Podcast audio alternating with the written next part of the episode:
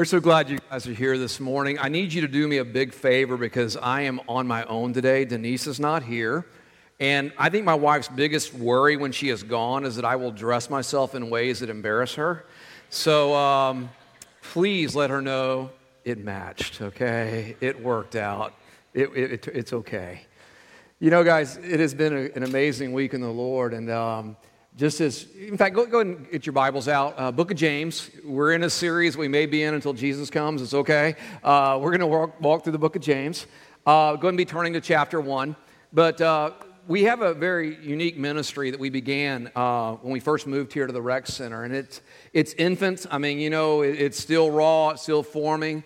But uh, God really laid on our heart um, to do something for single moms in this area. And uh, we, we meet once a month. It's, uh, it's the second Monday night of each month here at the Rec Center. Uh, Stephanie Frisbee, who manages the Rec Center, who's also a single mom, she's there with us.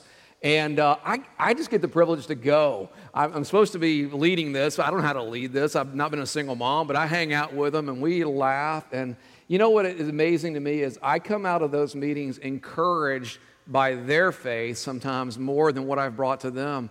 And I just want to bring this to you to say, be praying about this. We don't know where it's going to go, but it's starting to, to grow. We had two new moms this, uh, this past week, and they've got a lot of real needs. They know that, but they also have a lot of faith.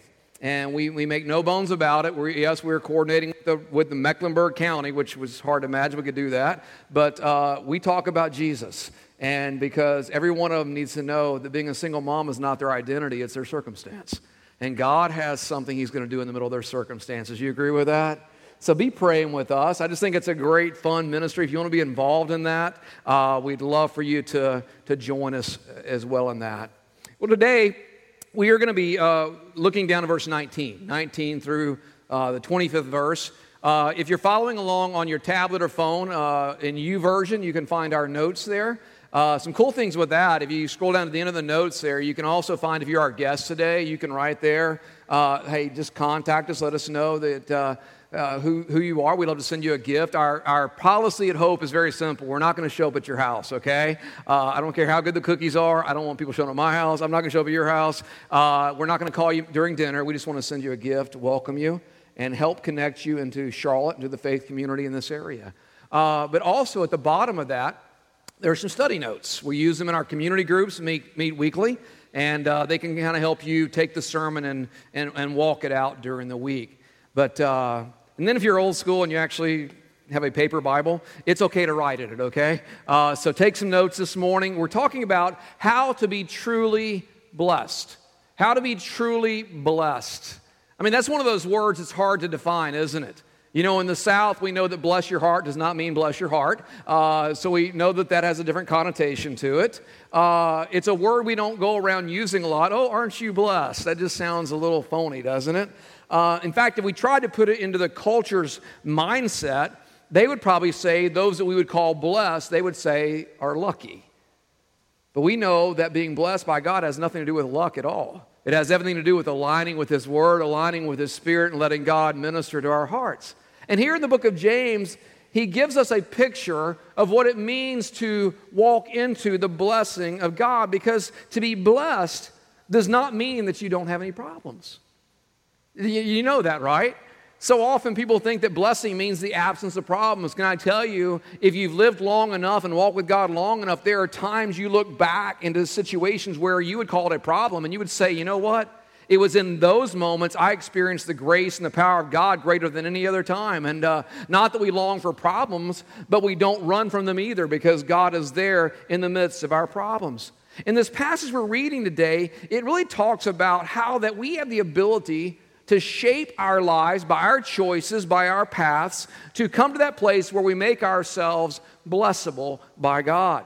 Now, let's be straight up before we even read it this morning. Listen, if you are saved, if you've given your heart to Jesus Christ, He is the Lord and Savior of your life. It doesn't matter what your circumstance, you are blessed beyond measure. Can I get an amen from that this morning? I mean, think about it. He is the God who can take any circumstance and bring it about to good for our lives. So if you know Christ, no matter what your circumstance looks like, you are blessed. Now let's pick it up. James chapter 1, beginning in verse 19. My dear brothers and sisters, take note of this. Everyone should be quick to listen, slow to speak, and slow to become angry. Can I tell you how tempted I was to stop right there and just preach a sermon just on that, especially in this political season? It's like, there's a message, right? But what it's really talking about is not that we don't get angry, but he's saying, look, don't let your anger lead to sin because human anger does not produce the righteousness that God desires. Therefore, get rid of all moral filth and the evil that is so prevalent. In other words, uh, what, what comes out of us naturally when we get our buttons pushed. We talked about buttons getting pushed last week. He says, look, get, get rid of that moral filth that, that comes out of us uh, and humbly accept the word planted in you, which can save you. Verse 22 Do not merely listen to the word and so deceive yourselves. Do what it says. Anyone who listens to the word but does not do what it says is like someone who looks at his face in a mirror and after looking at himself goes away and immediately forgets what he looks like. But whoever looks intently into the perfect law that gives freedom and continues in it, not, not a cursory look, not a glance, but a deeper, a deeper look into God's word, not forgetting what they have heard, but doing it, check it out, they will be what? They'll be blessed in, in what they do. They will be blessed in what they do. Blessed, where the whole world can see the fingerprints of God on your life. We see the fingerprints of God in your circumstances. Can see the fingerprints of God in your, in your attitude and nature. So the question is, how do we align? How do we how do we live out these teaching? How do we live out these words this morning and align our lives with God so at the end of the day we can be assured that we are walking in the blessing in all that we do? Now, what I want to talk about this morning is what I call the cycle of blessing. This is what James laid out for us the cycle of blessing. Because our tendency is that we are always looking for these nice, easy little shortcut sermons or messages that tell us, hey, four easy steps to be blessed, three, three steps to have a wonderful marriage. Those that are married know that is not possible at all. It is a continuous walk with God, it's not three easy anythings. And in the same way, there's not four easy steps to be blessed, but there is a cycle of four things that this word teaches us to do that if we do them continuously, over and over and over again, we will walk in the blessing of God.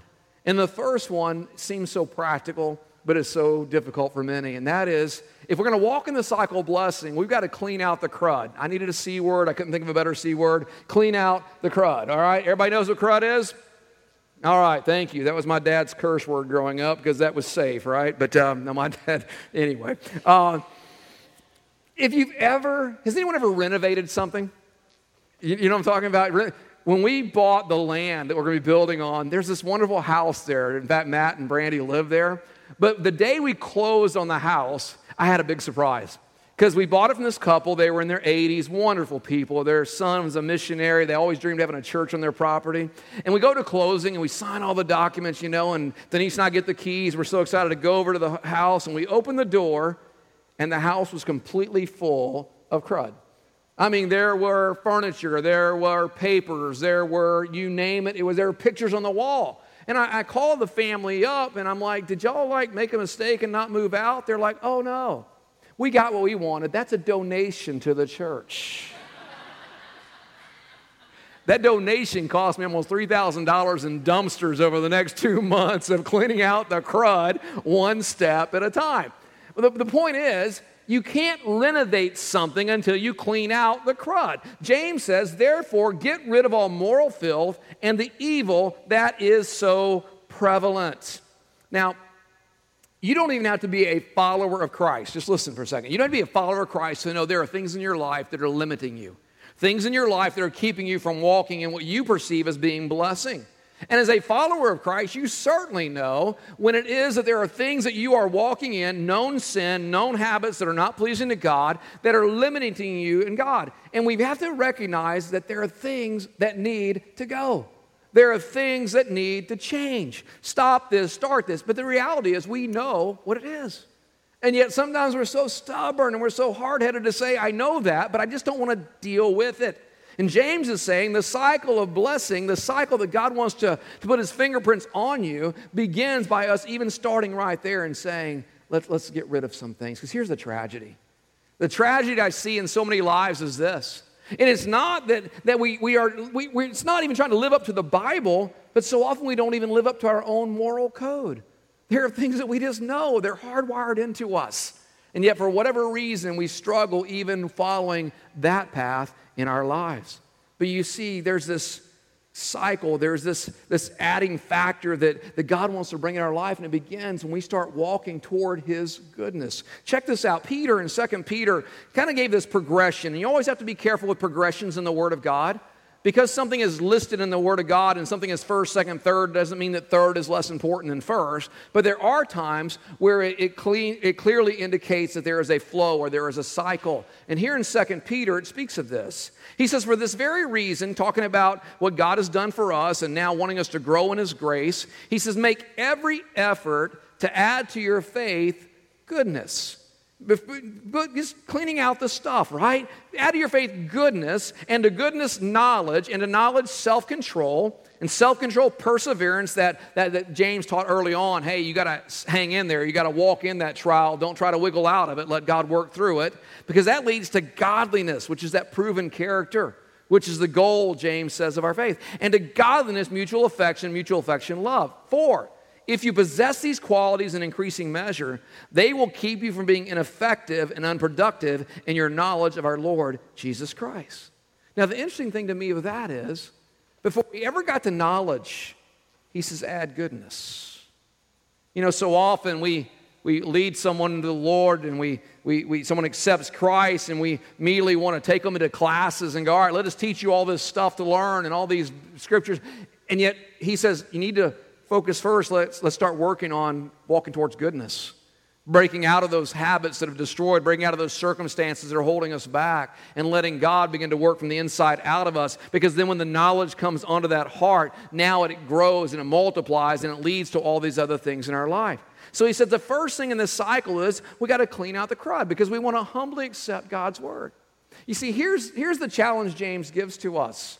This is why I love James. James is an action book, all right? James, the brother of Jesus, who heard all the sermons of Jesus, all the talk, didn't even believe in Jesus. He thought he was just his crazy old crazy brother. But yet he, you can tell he listened because if you follow the book of James, here's what he did. He followed the teaching of Jesus in the Sermon on the Mount, Matthew chapter 5 through 7, and he says, Here's how you walk it out. And it begins by this. He says, If you want to know God's will for tomorrow, then start doing what you know to do today. Think about that. If we pray, God, who am I going to marry? What job am I going to take? What house am I going to live in? Where am I going to go to school? He says the first thing you do is you do what you know to do today because we want God to guide us, but so often we're not willing to trust Him for today. We just want to know the future. Think of this if I won't listen to what He's already told me, then He won't tell me what's going to happen next. You're like, that's kind of harsh. Listen, it's hard to explain. Scripture teaches this. I see it walked out. I've heard it explained as the dimmer switch theology. And, and it, simply, it simply goes this way. It says, when we are open to the light that God shines in our life, the word that God speaks to us, the voice of God in our lives, then He turns the switch up to give us more. All right? So when we are receptive, we're listening, we're taking it all in, He turns the switch up to give us more. But when we don't respond, it doesn't mean that he, he, He's sending more light. In fact, the scripture says he turns the dimmer down. You say, well, that's kind of harsh. What God is saying is if you trust me, then you need, to, you need to follow through with that. If you trust me, you're going to receive what I say. If you trust me, then I'm going to give you more. But if you're just listening to tickle your own ears and you're not going to obey anyway, he said, I'm going to turn it down as I go. And we see it in Scripture. In Romans chapter 1, it speaks to the whole culture. It speaks to the culture we live in today. In Romans chapter 1, you can read it later, 18 through 32. He says there's this culture that he's been calling out to. This is life. This is what I want to do. This is how great I made you to be. But the culture turned their ears away from God and started following on their own path. And he said, So, okay, then I'm going to just turn you over to the only light you can accept, and that's the light that you create in yourself. And it leads, it leads to destruction in our own lives. Proverbs 4:18 says this, "The path of the righteous is like the morning sun, shining ever brighter to the full light of day." You see, what God is wanting to get into our hearts is there are things he says we need to do based on what he's shown us, and we do them, we are opening ourselves up to so much more of his revelation for our lives. But if we're kind of taking it like a cafeteria and going, okay, I don't like that, God, I don't like that from you, I don't, okay, but I like that. He's like, no, I'm not going to keep sending it because your heart's not even ready to receive it yet. And something has to happen here and inside. It's kind of like running on a spiritual treadmill. I mean, you're just busy, but you're not getting anywhere in your walk with God. I learned a long time ago you can't outwork the crud in your life. You can't outserve the crud in your life. You can't outstudy or outworship the crud in your life. You just need to clean it out. And here's the good news we serve an omnipotent, all powerful God that when you give Him your stuff, He is able to cleanse us and break us out of old habits and release us into better thinking so that we can follow Him in the path that leads to life. So the first thing is we've got to we got to clean out the crud. The second, it's in that same verse in verse 21 and that is we are to humbly receive God's word. Verse 21. Get rid of all moral filth, evil that is so prevalent, and humbly accept the word planted in you, which can save you. Now, I, I, I read that and I struggle. All right, God, what does that mean? How do I humbly accept your word? How do I humbly accept what you're, you're speaking to me? I think it all has to do with your picture of God. I think it all has to do with your attitude toward God. In the book of Proverbs, uh, it says that the fear of the Lord is the beginning of all wisdom. Proverbs 1 7, but fools despise wisdom and instruction. So it comes to that place of saying, God, I, I recognize you are the creator of the heavens and the earth. God, you created me. You have something to say to me, God, and I'm going to I'm going to humble myself to, to be ready to receive, God, because that's where wisdom is found. He goes on in Proverbs chapter 3, verse 5 through 7, one of my, maybe one of your coffee cup verses, one of my life verses here. Trust in the Lord with all your heart and lean not on your own understanding. In all your ways submit to him, and he will make your paths straight. I usually stop at verse 6, but check out verse 7. Do not be wise in your own eyes. Fear the Lord and shun evil. Humbly accept the word of God. Get rid of the crud, right? Say, well, then, Mike, how, how do we know this? I think it comes down to this. I think this is how you know whether you humbly accept God's word, and that is this it's a test. What do you do when you disagree with God's word? I think that's the test. You're like, what, do you mean disagree with God's word? I never disagree with God's word. I would say you've never read God's word if you never disagreed with God's word. Because there are things in God's word that go against our flesh. There are things that go against even our common sense sometimes, and we're like, I don't know. that may have been for somebody else, God, but I'm not so certain that was for me. You see, if we are humble, then when we come to these times where we don't necessarily understand what the Word of God is saying, or we may even disagree with it, we, we just humbly say, God, well, you are God, and I'm going to trust you then. You are God, and I'm going to walk according to your ways. But if we are arrogant, we're just the opposite of that, and that is we say, well, I, I know you're God, but you know, I'm the exception. And that doesn't work for me. So that must have been a version for somebody else. I'm, I'm just not going to go there, okay? And what you're doing is, again, you're, you're saying, God, I, I see what your light's trying to shine. I'm just not really willing to follow in it. You see, we all disagree with God's word. But if we're not humbly accepting, then the only trust we have in God's word is to the point that I disagree with it or that I think I know better than God. That's a dangerous place to be, isn't it? It's a dangerous place to be. I mean, think about the Bible heroes. Can you imagine Noah out there in the middle of nowhere? There's no lakes, no rivers anywhere. God says, build a boat. And Noah goes, No, I think I'll just build a cabin. Well, mankind would have been wiped off the earth in its entirety in that moment, right? I mean, you think of some of the other Bible heroes we read about. Joshua, Joshua, walk around Jericho seven times. Oh, God, my feet are hurting. Don't you think three's enough? I mean, come on, three's a good number. Trinity, Father, Son, Holy Spirit. Let's just do three, God. That should be enough. And uh, we might not ever read about Jericho falling. Jesus, you're going to die on the cross for the sins of your people. All right, Father, how about I just die in my sleep? That sounds a whole lot better than a cross. Come on, let's get real here, right? You see, there are things that God speaks to us that sometimes don't make sense. There are commands in His Word. There are things that we are taught that we just struggle with. And life has a lot of those situations where we don't know what to do. But when God says this is the way you walk in it, He expects us to walk that way. And when we don't know what to do, and maybe it's a gray area, because how many know there are a lot of gray areas where God has not given us? I mean, I don't know about you, but I've prayed many times God, can you write an addendum to, to this text? God, can you give us a, a new addition? Because, God, there's some things we're struggling with on earth you've not made as clear as we'd like them to be. But when we don't know what to do, go back to James 1. If anyone lacks wisdom, let him ask of God, who gives wisdom liberally and doesn't get upset the fact that you asked in the first place. And I don't know about you, but I live there a lot. God, give me wisdom because I don't know what to do. So the things are the cycle of blessing is one, you got to get rid of the crud. Two, humbly accept God's word. And three, do what it says. Just do what it says. James 1:22. Do not merely listen to the word and so deceive yourselves. Do what it says. Now, I wrote my notes here, talk turkey. That just means pull your toes in, to, mine are pulled in. There are so many things we know what to do and we just don't do it. Come on, let's be honest. If you are a follower of Christ, if you're a believer in Jesus, you've read the Bible, let's just take three or four examples here. Generosity. You know what to do with the money God has blessed you with, but you just don't do it because you know of all the exceptions that are all about you. But God, but I got these student loans, but God, I'm just starting out. But did you really mean the, the top part or the bottom part? And we talk ourselves out of just doing what the word says. Honesty. Well, you know, Pastor, my situation is so unique. I really can't tell them the truth, so I just kind of bend it a little bit, and I live in these kind of a kind of that gray area because I just don't want to offend. Because after all, my, my situation is is quite unique or bitterness. How many people have I talked to? Over the years, I'm like, look, you need to forgive them. But you don't know what they did to me. And I'm like, no, I don't. But I know what you did to Christ, and I did to Christ, and He forgave us. And can I tell you, the longer you don't forgive them, guess what? They own you. They own you, and nobody should own you. You should let it go because if you don't let it go, they are always going to direct and define your life. Last week we talked about an area that's so common temptation.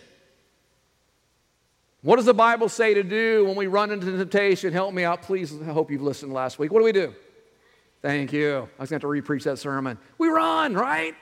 But who gets in trouble? The one that says, Oh, but I'm an exception. I can handle that temptation. I can handle that flirtation at work. I can handle that. I'm, I'm, I'm, more mature in my faith. And the Word of God says, Beware when you think you stand, because guess what? You're going to fall. All right? He says, run. There's sometimes we just got to say, I am not the exception. I humbly accept what God's word says, and I'm going to do it. You see, it's the action that James is looking for. This cycle of blessing doesn't come from just knowing, it comes from doing what we know. There's a myth in our culture that if you are spiritually mature, it just means you are more educated in the Word of God than those that are around you. Can I tell you, it doesn't mean you're deep, it just means you've been well taught. The proof of your maturity is not here, it's what you do with it in your life. You see, sometimes we're, we're caught in that trap where we measure ourselves against ourselves. Oh, but they're so much more spiritual than I am. They can quote, they can quote in the King James. It's pretty awesome. So? So can the demons from hell. You see, this is not an anti knowledge sermon at all. That's not what James is getting at. He's just saying that God measures our heart based on our obedience to the knowledge we have. Real quickly, three things. Just you can write these down. I think this will help somebody out. Three, three realities about, about obedience versus knowledge. In fact, three reasons obedience trumps knowledge. I hated to use the word trump. I couldn't think anything else about it, but that was the only word I could find. You know what I'm talking about, all right? Number one, Obedience is the proof that I know and I love God. It's the proof that I know and I love God. Where do you get that? 1 John 2 3 through 6 says, We know that we've come to know him if we keep his commands.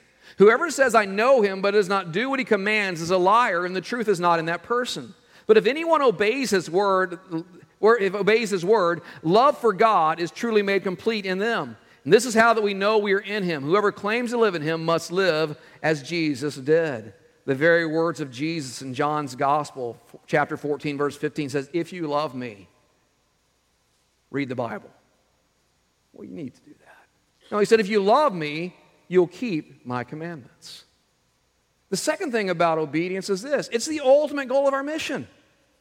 It's the ultimate goal of our mission. The very words of Jesus when he was leaving the earth, he told his disciples, Go into all the world and preach the gospel, baptizing the name of the Father, the Son, and the Holy Spirit, and teaching them to obey all these things.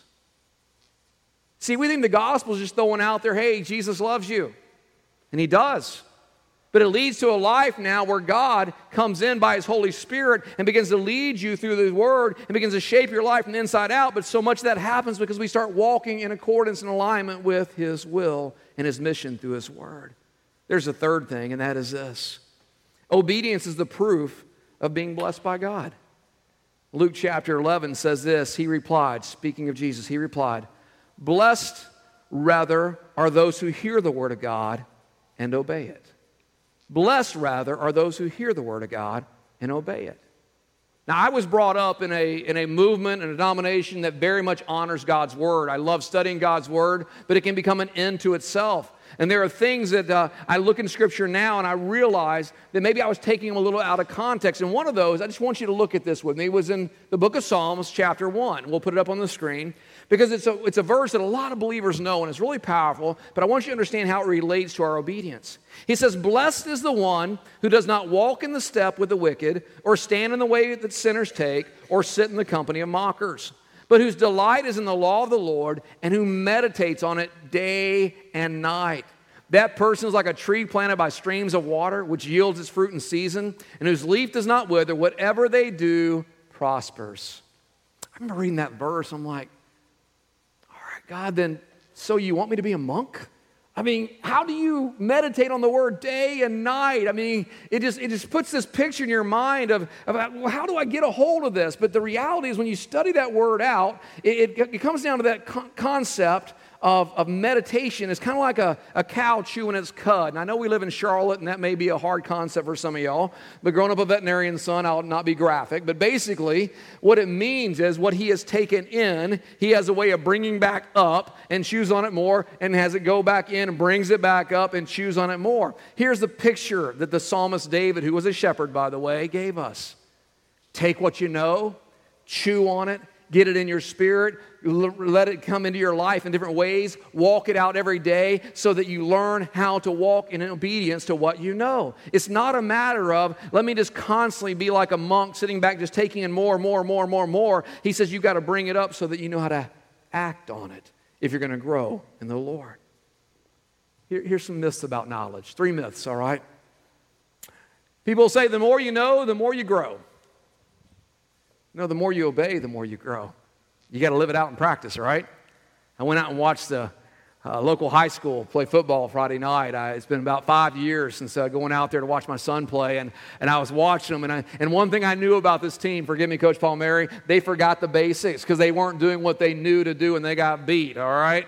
In the same way, we've got to act on what we know if we ever expect to grow. It's that cycle again. It's just getting up and doing what you know to do every day as the Word of God gives you light. Here, here's, the second, here's the second myth being a Bible scholar makes you a spiritual giant. No, Jesus was crucified by a bunch of Bible scholars. Okay? Knowledge is awesome, but you got to live it out. This is no way to say don't study God's word. You get that, right? It's not saying don't study God's word. James is saying what you know, you got to live out. Here's my favorite myth you have to be a great reader in order to be a great disciple. Can I just, can I just help out the men in our room for a second? We are not known for being great readers. There are a few men I know that just read every day, can't wait to get up and read, and man, they journal and they really get into touch with their heart and everything, and they're pastors. Okay, it's kind of a, it's kind of what we do, you know. But the majority are like a book. What do you mean a book? Did somebody get killed in it? Is there like explosions and stuff? I mean, you know, come on, Tom Clancy, yeah, but Bible, we we get that. All right, you do have to read it, but we're not natural readers. If that was true, then no dyslexic can ever go to heaven. I mean, how do you read what you can't even understand? I mean, I love this, all right? Before there was the Bible, do you think people obeyed God? Of course they did. Until around 1450, there was no Bible you could put on your nightstand, and even then you couldn't do it anyway. The Gutenberg Bible came along about 1450. We need God's Word in our lives, but we need it so we can act on it. We need it so we can obey it. We need it so it will shape our lives through our action. Then finally, the last part of the cycle today, and we're going to wrap this up, is this. You need to take your obedience to a deeper level.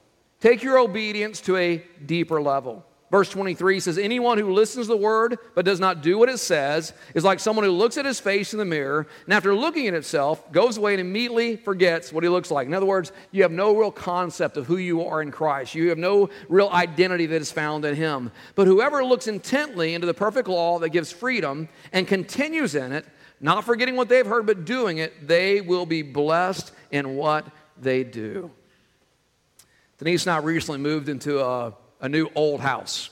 And um, we're, we're starting now to make it our own. You know I'm talking about? You know, uh, we start painting rooms, start doing those kind of things. And I noticed something about painting rooms that maybe you've experienced before, and that is if you paint one room, you're probably going to paint a whole bunch more. Because there are things you just don't see, right?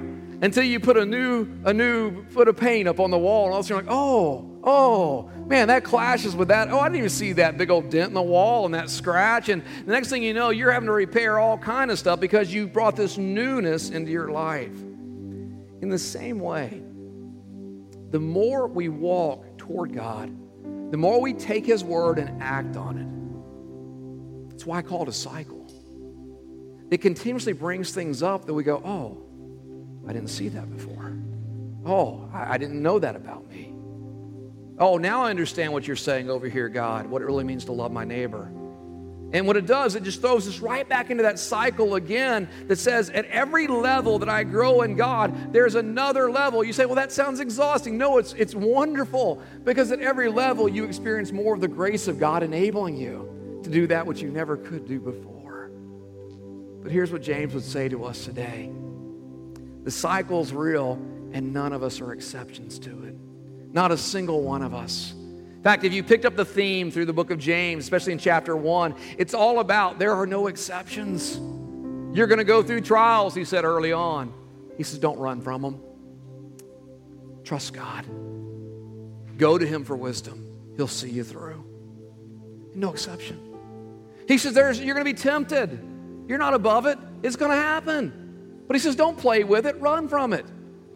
Let God bring you out. Now he says you're going to have the Word of God coming into you. And the only way it's going to really grow in you, it's planted, but the only way it's going to grow in you is if you walk it out and you obey it in your life. There's no exceptions. I recently read an excerpt from a book uh, called A View from the Zoo by Gary Richmond. Again, being a veterinarian son, this really resonated with me because we were always taught that's a good pet, that's not a good pet, that's a good dog, that's a bad dog, okay? Um, not going to name breeds this morning. But the book was written about uh, a zookeeper. And he had a friend one time that uh, decided that she was going to make a pet out of a raccoon named Bandits. Because how many know raccoons are cute when they're little and they're not ripping your garbage up, right? And Bandit was irresistible little nine month old, cute little bundle of fur, you know, little bandit mask on his face. And, and this friend would always walk around with Bandit sitting on her shoulder because Julie loved Bandit. I mean, Bandit was so cute that even times Bandit would take his little paws and Julie would look at it and he'd put his little paws around her face like he was going to kiss her. And everybody thought, what an amazing, amazing animal to have. My friend, the friend wrote, he says, I, I ran into Julie later when uh, Bandit was now 18 months old. He was 25 pound adolescent. He was so much fun. He was still being cute and cuddly. She just loved Bandit so much. And finally, he, he went to his friend who knew a lot about animals. He said, You know, I see my friend with this raccoon. Why don't more people make pets out of them? He goes, Oh, because at 24 months, they go through a glandular change. And at that moment, they become very unpredictable and very aggressive. So this friend went to Julie and says, Julie, I got to tell you something. Hey, I know Bandit's cute and everything. You're having a lot of fun, but can I tell you, my friend who's an expert in animals says something's going to happen in this, in this animal. At 24 months, you better be careful because they're known to attack. They become unpredictable. They become surly in their nature. And Julie said to him, Oh, it will be different for me. Bandit would never hurt me. He just wouldn't. Three months later, Julie underwent plastic surgery to repair the lacerations that occurred when her beloved pet bandit turned on her for no apparent reason and attacked her. You want to walk in the way that is blessable? Get rid of your raccoons in the spirit. We all have them. And that is our excuses that say, I'm exception. Because none of us are. None of us are. And the cycle of blessing that God wants to roll in our lives is very real. And it's very powerful. And it has a momentum to itself that when it gets going, it just is amazing. But it starts by cleaning out the crud, by humbly accepting God's word, doing what it says, and then going deeper in our obedience.